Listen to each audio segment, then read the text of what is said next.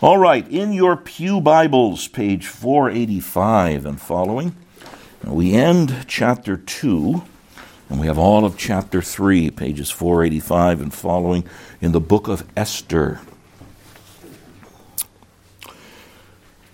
Chapter 2 and verse 19. Now, when the virgins were gathered together the second time, Mordecai was sitting at the king's gate. Esther had not made known her kindred or her people as Mordecai had commanded her, for Esther obeyed Mordecai just as when she was brought up by him. In those days, as Mordecai was sitting at the king's gate, Bigthan and Teresh, two of the king's eunuchs who guarded the threshold, became angry and sought to lay hands on King Ahasuerus. And this came to the knowledge of Mordecai, and he told it to Queen Esther, and Esther told the king in the name of Mordecai. When the affair was investigated and found to be so, the men were both hanged on the gallows, and it was recorded in the book of the Chronicles in the presence of the king. After these things, and this is really about five years later, it's about 474 years before the birth of Christ. After these things, King Ahasuerus promoted Haman, the Agagite, the son of Hammedatha, and advanced him and set his throne above all the officials who were with him. And all the king's servants who were at the king's gate bowed down and paid homage to Haman, for the king had so commanded concerning him. But Mordecai did not bow down or pay homage. And then the king's servants who were at the king's gate said to Mordecai, Why do you transgress the king's command? And when they spoke to him day after day and he would not listen to them, they told Haman in order to see whether Mordecai's words would stand, for he had told them that he was a Jew. And when Haman saw that Mordecai did not bow down or pay homage to him, Haman was filled with fury. But he disdained to lay hands on Mordecai alone. So, as they had made known to him the people of Mordecai, Haman sought to destroy all the Jews, the people of Mordecai, throughout the whole kingdom of Ahasuerus. Remember, we're going from basically what is modern India to modern Ethiopia. In the first month, which is the month of Nisan, in the twelfth year of King Ahasuerus, they cast Pur, that is, they cast lots, before Haman day after day, and they cast it month after month, and that's not exactly the best way to translate it, but we'll come back to that. Till the twelfth month, which is the month of Adar. And then Haman said to King Ahasuerus, there's a certain people scattered abroad and dispersed among the peoples in all the provinces of your kingdom. Their laws are different from those of every other people, and they do not keep the king's laws, so that it is not to the king's profit to tolerate them.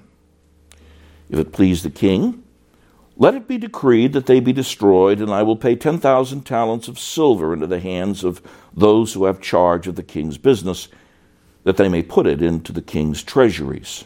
So the king took his signet ring from his hand and gave it to Haman the Agagite, the son of Hammedatha, the enemy of the Jews. And the king said to Haman, The money is given to you, the people also, to do with them as it seems good to you. And then the king's scribes were summoned on the thirteenth day of the first month, and an edict according to all that Haman commanded was written to the king's satraps and to the governors over all the provinces and to the officials of all the peoples, to every province in its own script and every people in its own language. It was written in the name of King Ahasuerus and sealed with the king's signet ring. Letters were sent by couriers to all the king's provinces with instruction to destroy to kill and to annihilate all Jews, young and old, women and children, in one day, the thirteenth day of the twelfth month, which is the month of Adar, and to plunder their goods. A copy of the document was to be issued as a decree in every province by proclamation to all the peoples to be ready for that day. The couriers went out hurriedly by order of the king, and the decree was issued in Susa, the citadel. And the king and Haman sat down to drink. But the city of Susa was thrown into confusion. The grass withers and the flowers fade away, but the word of our God will stand forever, to which you say together, Hallelujah!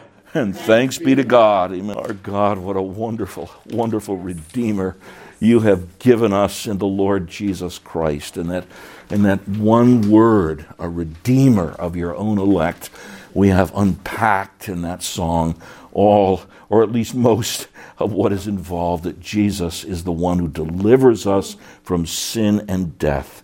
And as we sing our Lord, of no power of hell, no scheme of man can ever pluck me from his hand.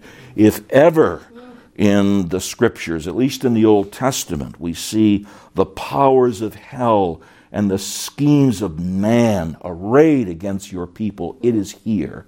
But show us, our Lord, that you are sovereign and no one can pluck us out of your hand. Lift up the Redeemer in this message from Esther today.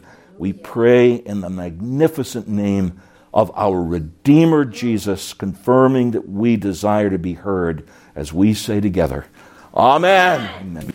I hope that as we work through Esther, you are reveling in and resting in the sovereignty of God. I know for me it has been a tremendous blessing day in and day out to be meditating on this book that shows so beautifully God, who is behind the scenes, but is very rarely there, his sovereignty. But also in Esther and throughout the Bible, the wisdom of God.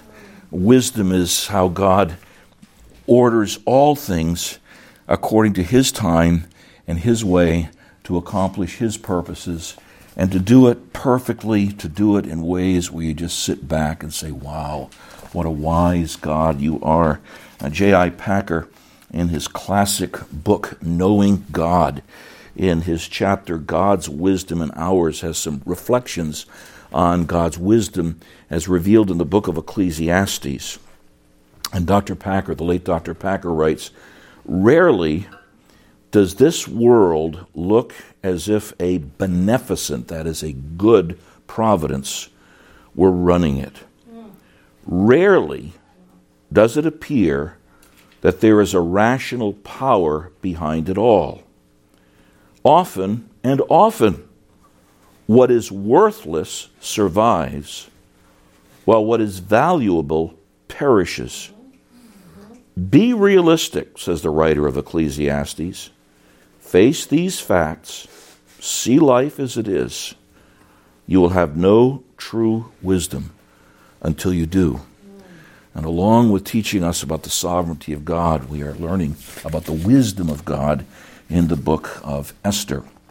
Now, I want to remind you of some themes and some words that I want to come to your mind as you think about the book because they, they come up in various ways. Number one, subflooring the flooring that is under the floor. It's not what you see, but it's there and it holds you up.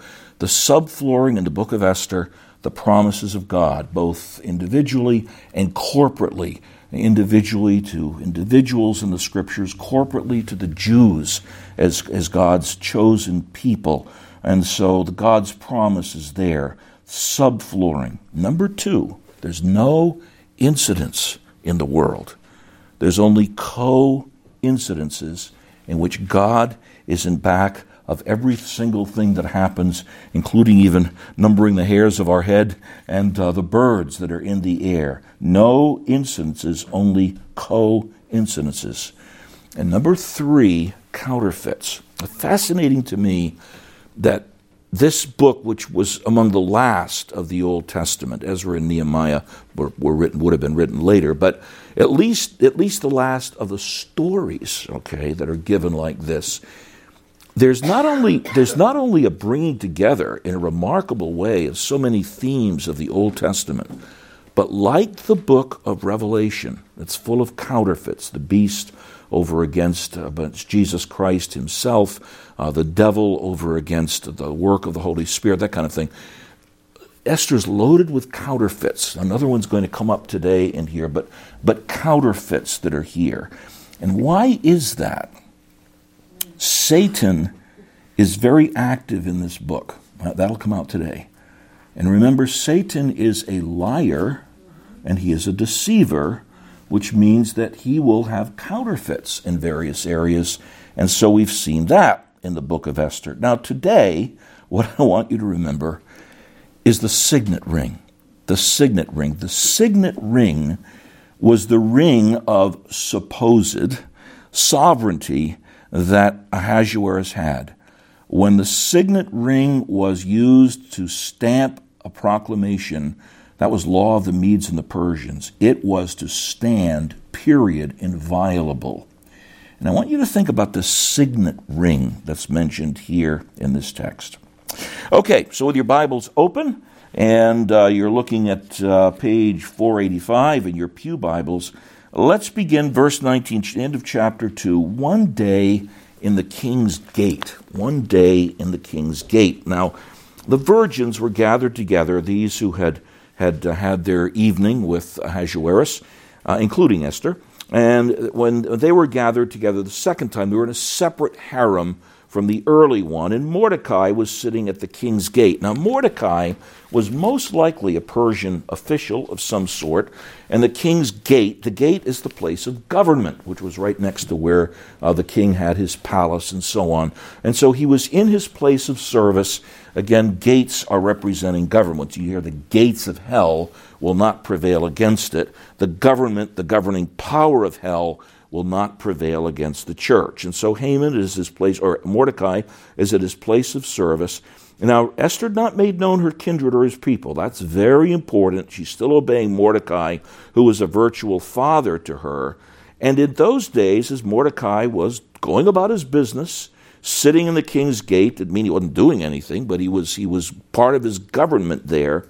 Bigthan and Teresh, two of the king's eunuchs who guarded the threshold. Threshold was the threshold of the king's bedroom. Okay, they guarded him, and quite frankly, this would happen to Ahasuerus about ten years later. Guards would come in and they would they would kill him in his bed. But this is not that event. They they plan. They're they're angry with something, and so they seek to lay hands on King Ahasuerus, which they which they could do pretty easily from where they were. However, this came to the knowledge of Mordecai. He told it to Queen Esther. Esther told the king in the name of Mordecai. And when the affair was investigated and found to be so, this is not like the justice in our culture today. It came very quickly. The men were both hanged on the gallows. They may have been impaled on a stake and then, and then hung on the gallows. And it was recorded in the book of the Chronicles in the presence of the king. Now, what's interesting here is that even as justice was very swift in those days, and when justice is delayed, it never really has the impact on people. If someone is, is executed for murder 30 years after they commit it, it basically is meaningless in our culture. Not so here. When people hear about this threat on the king's life, these two guys are publicly executed, and it was a statement that you should not try to do those things. But also, the king of Persia was always very quick to honor people who did special things for him, always. That again was the pattern. If you follow the king, you obey the king, you will be, if I could put it this way, blessed by the king. But Mordecai isn't. Mordecai is going to have to wait several years before he is to be honored. And that's, that's because God has something very special he's going to accomplish at that time. Now, brothers and sisters, um, God's, God's providences, as Dr. Packer points out, they very, very rarely work in the way we want and when we want them. Okay, that, that, sometimes they'll line up, but you think about your own experience. It's not usually that way. Okay, and and so we learn that from this text in here. You think of Joseph. Okay, Joseph. Joseph was in prison for 13 years before the king had a dream, and Joseph had the ability to interpret that dream, and you can read about how blessing came. But after 13 years in imprisonment, Moses, Moses lived 120 years, 40 years of those in Egypt, 40 years in the desert, and the last 40 years of his life, when he was hardly at his strength, that's when he led the Israelites. So, so God was at work, but it took time. David was anointed as king, but he had to flee from Saul for 13 years of his life before Saul died and David took his rightful kingship. And, and you see this over and over and over again in the scriptures. And why is that? It's because our timing is usually wrong. But God's timing is always right. He's not only sovereign, but he's wise. And a little bit later, you'll hear a wonderful quotation from one of the commentators on Esther about, about how God's providences are like Ezekiel's wheels. Okay, God, we think of ourselves. And Lord, please do this for me. God has virtually infinite things that are connected with what you want done and he incorporates all of those in his wisdom. At any rate, at this point, this is injustice uh, because Mordecai is not honored as, as he should have been. Now, the reason for that is God has some business that he needs to finish. Which brings us to chapter 3. It is five years later after these things, about 474 years before the birth of Christ.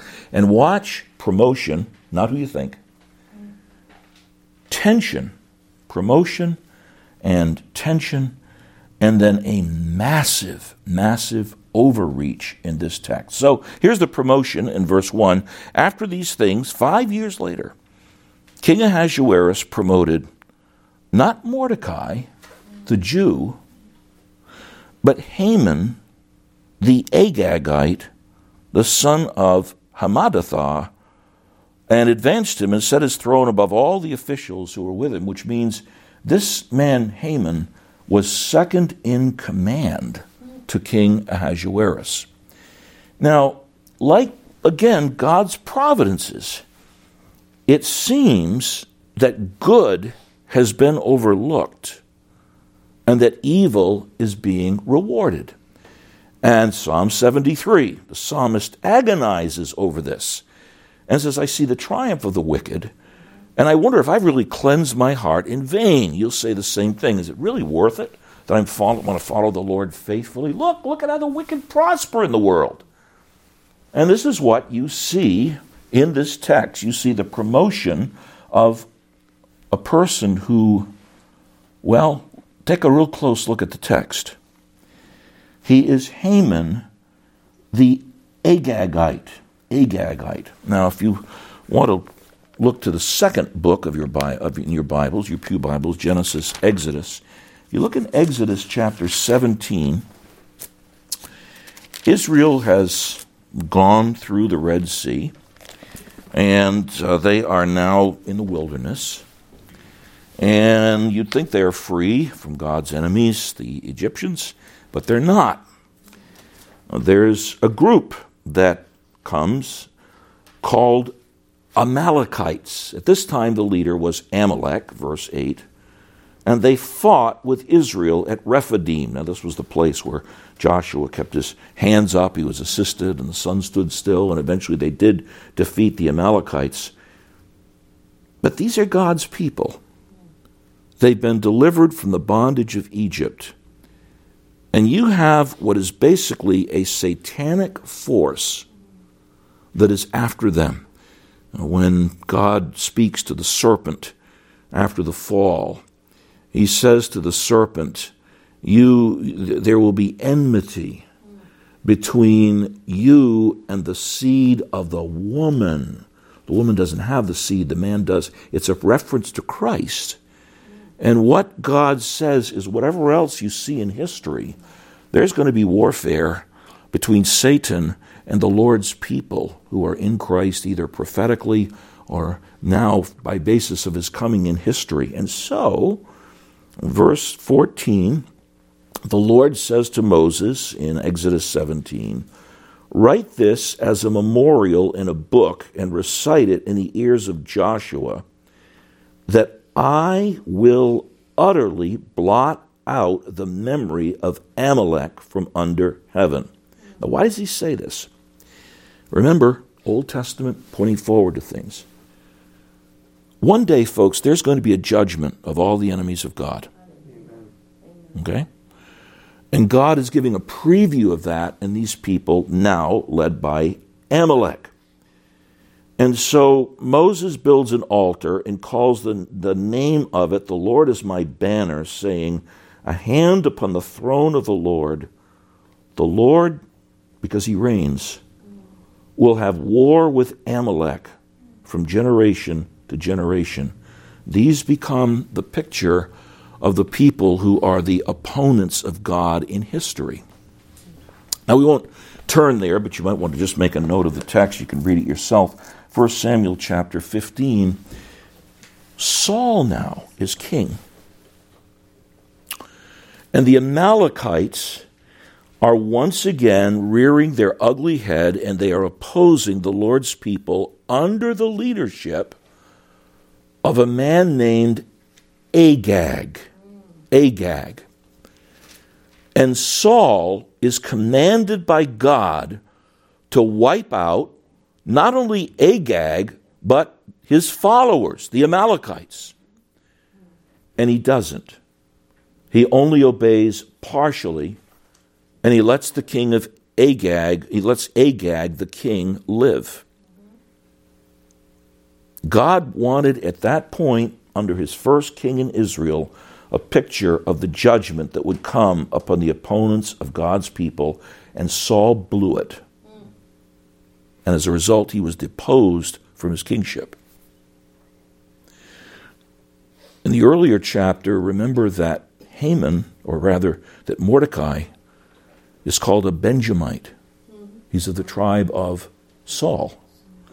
And so you have here what's almost a completion, a filling up again of this war that God promises he's going to have to blot out the memory of the Amalekites.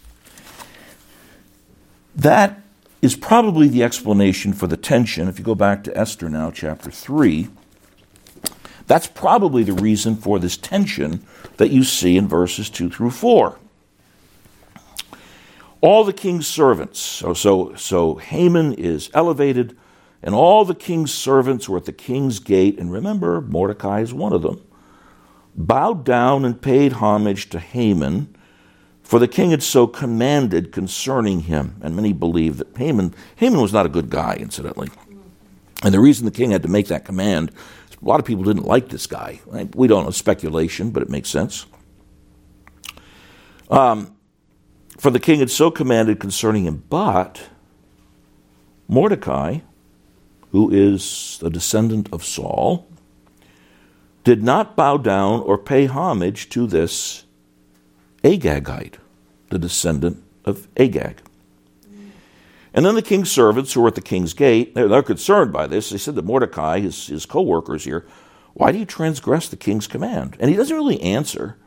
When they spoke to him day after day, they said he would not listen to them. They told Haman in order to see whether Mordecai's words would stand. The only thing he told them is what? He was a Jew. That's all, that's all he told them. Now, there's all kinds of speculation about why Mordecai didn't bow. Some said, well, you know, Jews were not to bow down to mere mortals. You're not to have any other gods before you.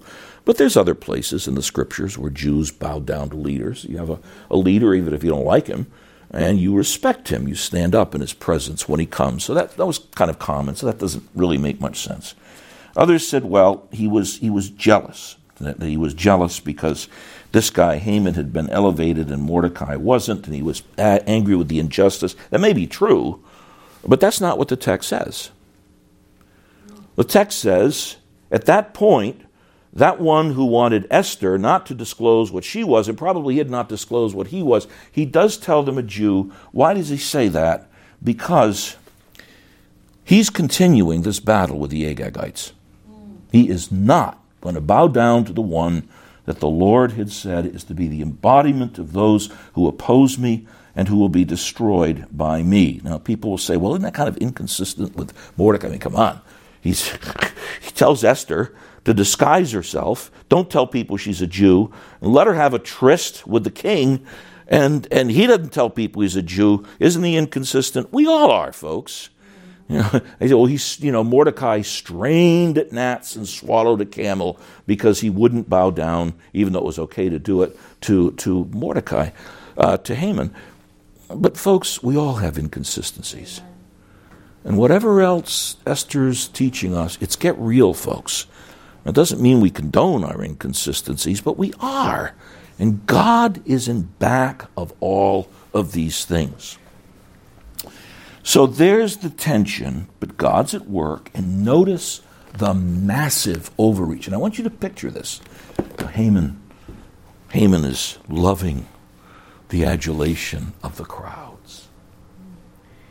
And he doesn't see this Jew that's off someplace who doesn't bow down to him. He's just soaking all this stuff in. But now he's told the tattletales. Um, there's this guy named Mordecai, and he doesn't bow down to you. And Haman now sees Mordecai and sees that he doesn't bow down or pay homage to him. And Haman is filled with fury. You got to imagine what this guy, how'd you like to be married to this guy, huh? he was filled with fury. For he disdained to lay, but he disdained to lay hands on Mordecai alone. That's not enough. He is so angry with this guy, it's not enough to take this guy to task. Talk about overreach. He disdained to lay hands on Mordecai alone, so they had made known to him the people of Mordecai. Because of that, he sought to destroy all the Jews, the people of Mordecai, throughout the whole kingdom of Ahasuerus, from all the way to India, all the way up to the southern part of what we would know of as the Middle East, all the way to Ethiopia. You talking about hundreds of thousands of people, including the Israelites who had gone back into the land, all of them were to be destroyed. You talk about massive, unreasonable, crazy overreaction, and that's Haman. And we'll do the same thing. Let the speculation come out, I think it's been pretty well confirmed, that the COVID 19 virus came from a lab in China. And people hate every single Asian. Dear Chinese friends of ours who run a restaurant, they had to close their restaurant because of threats that came upon them because they were Chinese, or will do it because people are black. And you see once again in Esther, now God's behind all of these things, He's sovereign over it. But you see the reality of a fallen world, and this guy is furious. Now, let me give you a picture of, of what this is like.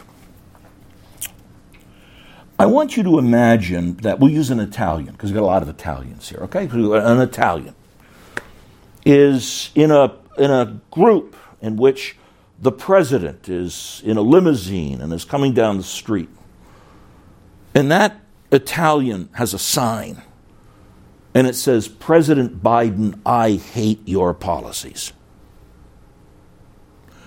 And President Biden hears that this Italian had that sign and he becomes furious and says, We are going to wipe out every single Italian, everywhere, poison them, make sure they all die, the same way there was the way the Iranian girls were treated in the schools because, in one way or another, they were associated with the protests of that regime. That's what this is like, folks. This is exactly the kind of thing that Haman wants done massive, massive overreach. But God, God is at work here, folks. Now let me give let me give a contemporary illustration. I hope you are following what's going on between, not in every area, but I think a lot more than we want to think, areas in which parents go to school board meetings and they are upset with the abject wickedness that is going on in the classroom. And it's a legitimate upset. In my opinion, oh, why don't just take their kids out of the public school, but that's another day. What's being said now? Because some parents, and they're not all Christians, but at least some Christian parents have done that. Christians, they're an enemy of inclusivism. They hate trans people. They hate people with gender identity issues. And because of that, they really are enemies of the state. We're not there yet, but we're getting there very closely. But see, that's, that's the kind of thing that's going on here with Haman. Of course, you see some of the latent anti Semitism that was also there as well, although there's a little hint later that not all shared that. So, after these promotion, the tension, and the massive overreaction, now the Holocaust. And, you can't you can't see why Hitler hated this book? Listen to verses 7 through 15. And if you don't, you know what Holocaust means? Holocaust literally means, it means a whole, holo, all. Cost is a burnt offering. The Holocaust means a burnt offering of someone or of a people. Okay, so here's the die. And uh, verse 7 is an interesting one. And uh, the, the ESV doesn't, it's, it's very difficult to translate. Part, partially, we don't really know exactly how this casting of dies worked. But in the first month, which is the month of Nisan, in the 12th year of King Ahasuerus, and again, we're talking about for roughly 474 years before the birth of Christ, they cast Pur that is, they cast lots before Haman day after day. And, and here's where the ESV doesn't help it. And cast it month after month till the 12th month, which is the month of Adar. That, that's, that's not really what's in view. The, the, the, the pur were dice, okay? And, and we don't know exactly how this was done, but you would throw the dice and apparently, this was done for a month. I think that's rather than for month after month, otherwise, the text would make no sense. But, but for a month, in order to determine a particular day and month, which ended up being the 12th month of the year, they cast these dies. And there was some way of trying to calculate from the way the dies from day to day turned out that you would know what day a certain event was to occur. The point for you to keep keep counterfeits in mind. This is looking to the God of chance rather than the Lord God who says the lot is cast into the lap and its every decision is from the Lord. But however this is done, there's the determination that comes, I would assume, after about a month of this kind of stuff, that in the 12th month of the year, 11 months from then, a holocaust was to take place in Persia. God's in back of this because an awful lot has got to happen before this is going to come about. All right? So, so the lot is cast into the lap. Its every decision is from the Lord, the Lord. And now watch how Agag is at work again in verses 8 and 9. Then Haman said to King Ahasuerus, There is a certain people, notice he doesn't say Jews, there is a certain people scattered abroad and dispersed among the peoples in all the provinces of, their king, of your kingdom. Their laws are different from those of other people, and they do not keep the king's laws. This is massive. This is how does he prove this? There's no evidence. You talk about a sweeping generalization. In fact, interestingly, Jeremiah the prophet had told the Israelites in exile, including those who were here, you seek the welfare of the city in which you are put. So this, this is basically it's a lie that he says. And they do not keep the king's laws, so that it is not to the king's profit to tolerate them. God's sovereign over this. Not to the king's profit to tolerate the man who saved his life, Mordecai. Not to the king's profit to preserve the life of your own wife. Haman doesn't know what he is doing when he says this, but God knows everything that he is doing here. Now, notice that there's more of what I call the anti king here in Ahasuerus. He's also a counterfeit. He's a counterfeit sovereign. We'll call him an anti king in verses 10 and 11. So the king took his signet ring, that represented all his earthly authority. All authority in Persia is given to me, and it's represented in the signet ring. So the king took his signet ring from his hand and gave it to Haman the Agagite, the son of Hammedatha. Notice how the Holy Spirit adds this the enemy of the Jews. And the king said to Haman, The money is given to you, the people also, to do with them as it seems good to you. In other words, whatever it takes, then you do what's necessary with the law of the Medes and the Persians. Notice the anti king. Number one, he's utterly careless. He doesn't really care about this. He doesn't investigate it, doesn't find out if it's true, even though it affects any number of people for whom he is responsible as a leader. Number two, notice what Haman adds. If it please the king, let it be decreed that they be destroyed, Holocaust, and I'll pay 10,000 talents of silver into the hands of those who have charge of the king's business, so that they may put it into the king's treasuries. That is two thirds of the annual income that Ahasuerus got from the provinces. But remember, he lost a lot of money because of the defeat by the Greeks a few years before. He's hurting financially. And people say, well, how's Haman going to come up with this? I don't think he had this amount of money, it's a lot, but probably the idea was we'll plunder the Jews, well, apparently had a lot, and we'll give you all these, these 10 to 10,000 talents of silver. So not only was Ahasuerus careless, he was money hungry.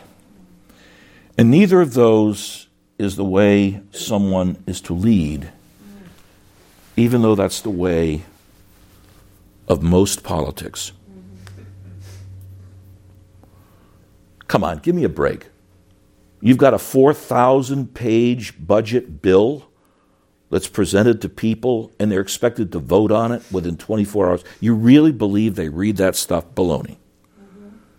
Utter carelessness. And the big issue, don't ever forget it.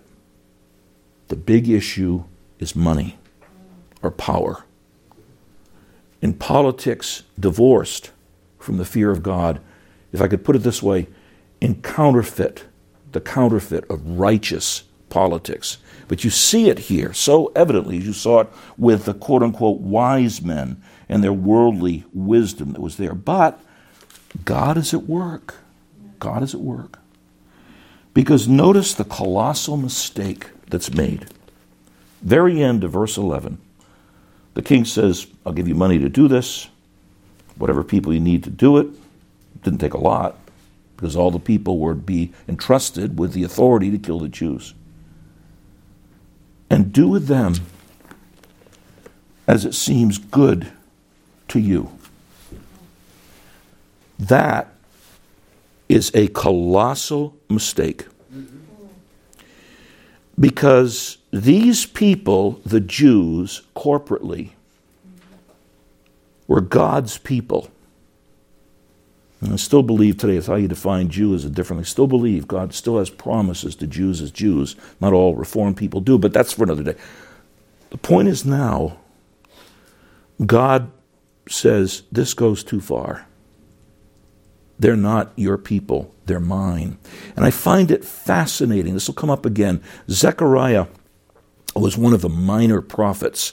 Not minor because he was lesser in quality, but, but shorter books than, say, Isaiah or Daniel or Jeremiah. But Zechariah was one of the prophets that was a writer after the exile, and you can make the case that Zechariah wrote his prophecy just about the same time Esther is going on. And he is the one who records in Zechariah, the Lord says, These people are the apple of my eye. Don't you touch them. Colossal, God's sovereign over it. And so you see, we get upset. I do.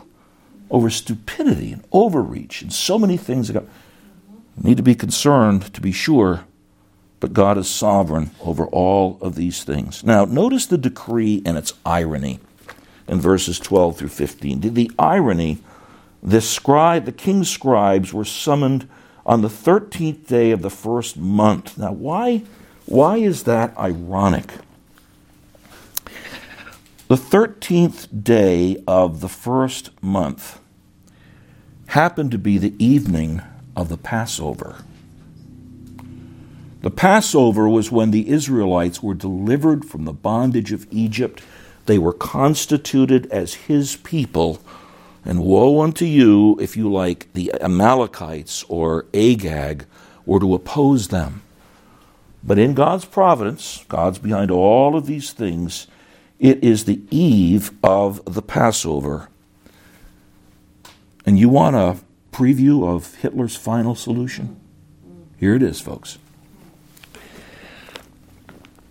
On the 13th day of the first month, an edict, a decree, according to all that Haman commanded, was written to the king's satraps and to the governors over all the provinces, or 127 of them, and to the officials of all the peoples, to every province, that is, again, all the way from India to Ethiopia, in its own script, and every people in its own language. It was written in the name of King Ahasuerus and sealed with the king's signet ring. All the authority of the king is in back of the final solution. Letters were sent by couriers to all the king's provinces with instruction to destroy, to kill, and to annihilate all Jews, young and old, women and children. In one day, it's 11 months later, the 13th day of the 12th month, which is the month of Adar, and here's where the money supposedly would come from to plunder their goods. A copy of the document is issued as a decree in every province by proclamation to all the peoples to be ready for that day. Notice counterfeit again. Not good news, folks, but bad news. And King Ahasuerus did have a very sophisticated, we call it a Pony Express, by way by way by which mail got out to all of these places. The couriers went out hurriedly by order of the king, and the decree was issued in Susa, the capital. And so there, there is the final solution to what is, or at least the beginning, the first example of it, and what an ugly contrast how do the king and his second in command celebrate? They sit down and have a good drink together. And my guess is they had more than one. Let's just, let's just, let's just live it up. It's great. Isn't wonderful? This decree to wipe out all, all of these people, the Jews, and, and they're going to have a good laugh. And they're going to celebrate. These are the anti leaders, folks. But this Susa was thrown into confusion because apparently the Jews had some favor with them. There was anti Semitism in some quarters. People are upset. Of course, it could be simply, oh, if they're going to wipe out the Jews, they could wipe out us next, right? It could be that. But probably it's why do you treat these people who set examples of seeking the welfare of the city in which they're put? Why do you go after them? the decree and its irony with the ugly contrast. What is this picture, folks? Esther brings together all the themes of the Old Testament, at least many of the main themes, I should say, brings together. Genesis 3:15. I'm going to put warfare between the seed of the woman, which is ultimately Christ, but all of his people in him. And the seed of the serpent. Enmity is war, folks. There will be war of one type or another between the Lord and his people in every age in history.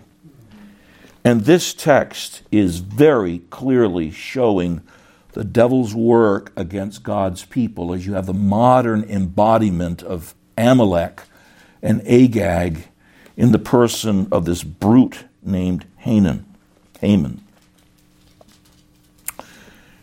But I want you to think for just a minute Satan is in back of this. And you got to follow me with all of this. Let's say Satan were to appear before the anti Ahasuerus, God Himself. Satan were to appear before the real, the real sovereign with the real signet ring of power.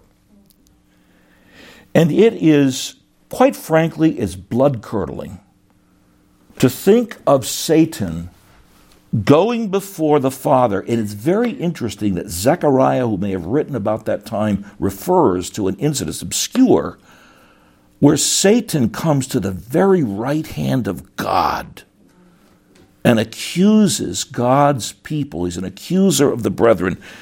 Imagine, imagine if Satan should say to the Father, of those whom he has chosen from the foundation of the world, but they're not redeemed yet.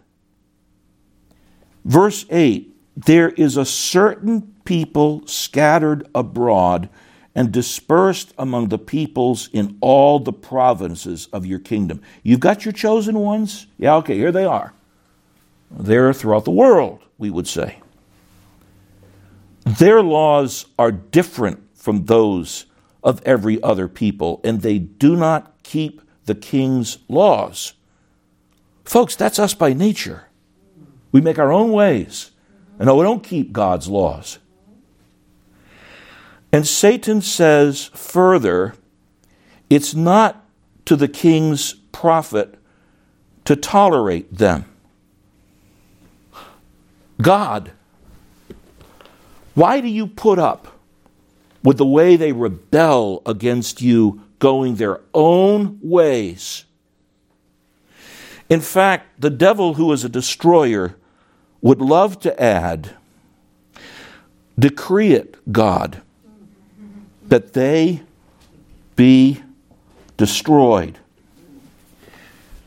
That's one place where Satan doesn't need to lie. Because if he's saying that of us in our unregenerate state, wow, is he speaking the truth? They go their own ways, they make up their own laws. How do you even tolerate them? The wages of sin is death. Well, you see the way the anti God, the counterfeit Ahasuerus, responds. But here is God's great, if I could put it this way, God's great moral dilemma. And I want you to grasp this. See, we throw the word gospel around you know, almost like the word water, we don't think about it. You realize the moral dilemma God faces? Satan accuses us in our natural state before God. And he is absolutely right. And if God just overlooks that, he's unjust. If God listens to that, we're toast. And I really, really want that to sink in to all of you. That's God's moral dilemma when it comes to a fallen people. This, though, before that greatest moral dilemma, is the greatest story, the most wonderful story in all the universe. God says to Satan, You're absolutely right. I'm just. And if this is all we're facing with those that I've chosen from the foundation of the world, Either I've got to be unjust and overlook what they've done, and I can't do that because I'm just. or they're done. Ahasuerus signet ring to destroy them. It's as if God says to Satan, I want you to realize you don't have the signet ring. I do. I'm God. And out of my love for those people, I'm going to give my only begotten Son. And in this thing called the covenant of grace, the Son agrees to this. He agrees to do what?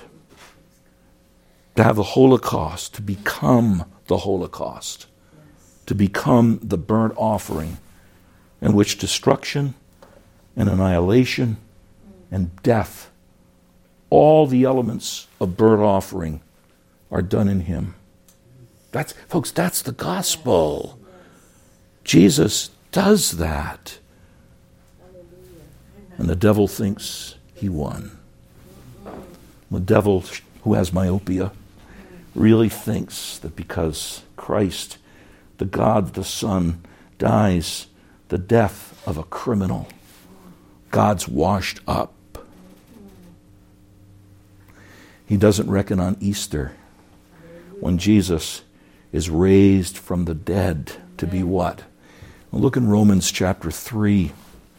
As you go to your, your New Testament, I can tell you the page number in it, and because it so beautifully, beautifully explains Romans chapter 3 and verses 21 to 26, which is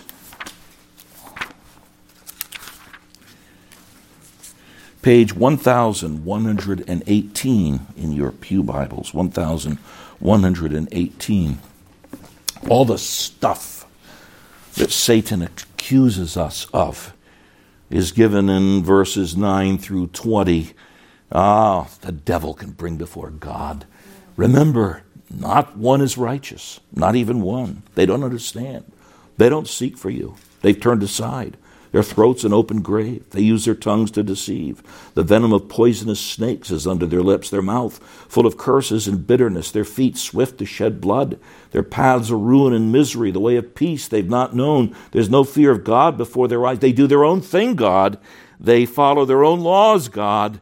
Why do you even tolerate them, God? And oh, even if they try to make themselves right by the law, all the law does is it says they are held accountable before God, for by the works of the law no human being will be justified in his sight, since through the law comes knowledge of sin. God, your moral dilemma with these people whom you have chosen from the foundation of the world. And here's the response of the God who's got the signet ring. You forget, devil the righteousness of God, his doing everything exactly right in his sovereignty and his wisdom, has been manifested apart from the law, although the law and the prophets bear witness to it, including, incidentally, Esther. The righteousness of God, the perfection that God demands in satisfying his justice, providing perfect obedience, the righteousness of God through faith in Jesus Christ for all who believe. No distinction, for all have sinned and fall short of the glory of God. Yes, you're right in that, but they're justified by His grace as a gift through the redemption that is in Christ Jesus, whom God put forward. Remember, I have the signet ring as a burnt offering, a propitiation, a taking of the full wrath of God by His blood to be received by faith. This devil shows my righteousness. Because in my divine forbearance, yes, I did pass by former sins, I did tolerate them, but it was to show at the right time my righteousness, so that, devil, I might be absolutely just and the justifier of the one who has faith in Jesus, which means what? Devil, you try to accuse one of those for whom my son died. And remember, it's unjust to believe in double indemnity. Jesus paid the price for my people. See again the counterfeit in Esther and the glory and the reality of the gospel of God's grace. Magnificent the way that comes. Now, let me, let me bring all of this together. Incidentally, I've got to read this. This is, I don't want to miss this. God's, God's providence, folks. One of, the, one of the writers, some excellent female writers on the book of Esther, and one of them says this What God pronounces is certain to happen, but it requires faith to believe that He is in the process of accomplishing His will and that it will be good. Nothing is impossible with God. But God is not pressured by our fears or circumstances, but works in His time and way. God simultaneously works on different fronts, some visible and others invisible. That's what you're seeing in here. Fascinating. All right, let me draw this together with, with a couple of lines of application. You realize is that God gives you a signet ring? It's, it's a ring of supposed authority over your own life. It's called the will. It's called human responsibility. And you, you can choose to use that authority the way you want. It's my body. It's my choice. You use the signet ring that's given to you, your own responsibility for your own life, your will. You use it to run away from God. And Haman's fate will be yours. And I assure you, it's not good. Because on whatever level people try to be the enemies of God and His people, they lose big time. Big time. So that's one line of application. The other, the other is this. Can you relate to the anxiety of the Jews? I said I don't want to lose that at this point. The anxiety of the Jews that war against God's people continues today. If you're in Nigeria, you could probably hear some of the guns of it. If you're in North Korea, you walk in the fear of it every single moment. If you're in Iran, you risk being beheaded if you follow Jesus. Can you relate to the anxiety of the Jews. I want you to remember him. This is my Father's world. And let me ne'er forget, though the wrong may seem awfully strong, there is a ruler yet.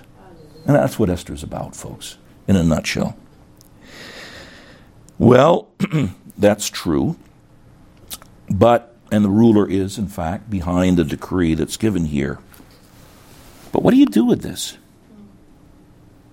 Haman, do you realize, and he didn't, your decree means putting to death the woman the king sleeps with every night? His wife, the queen, do you realize that? Esther now really takes a pivotal role in all of this. And what has been veiled is going to have to become unveiled. How's it going to work out? We'll learn about it beginning next week. This is my Father's world. The battle is not done. But that battle will continue because the battle is not done, but Christ who died. He'll be satisfied, and earth and heaven will be one. Oh Lord, haste the day. Let's pray. Our Lord, what a marvelous book Esther is. We just his book has the inspiration of God written all over it. You can't you can't read a verse of it without seeing the wonder of God sovereign and all wise in back of everything, working out all of his purposes, as we're going to sing in just a little bit. And so, our Lord, we pray that we would, on the one hand, be very realistic, that this battle continues to this day. The seed of the Satan himself battling with the seed of the woman, Christ and his people, ultimately Christ. But may we see our Lord that though the wrong may seem awfully strong, you are the ruler yet. Through Jesus Christ our King. Amen.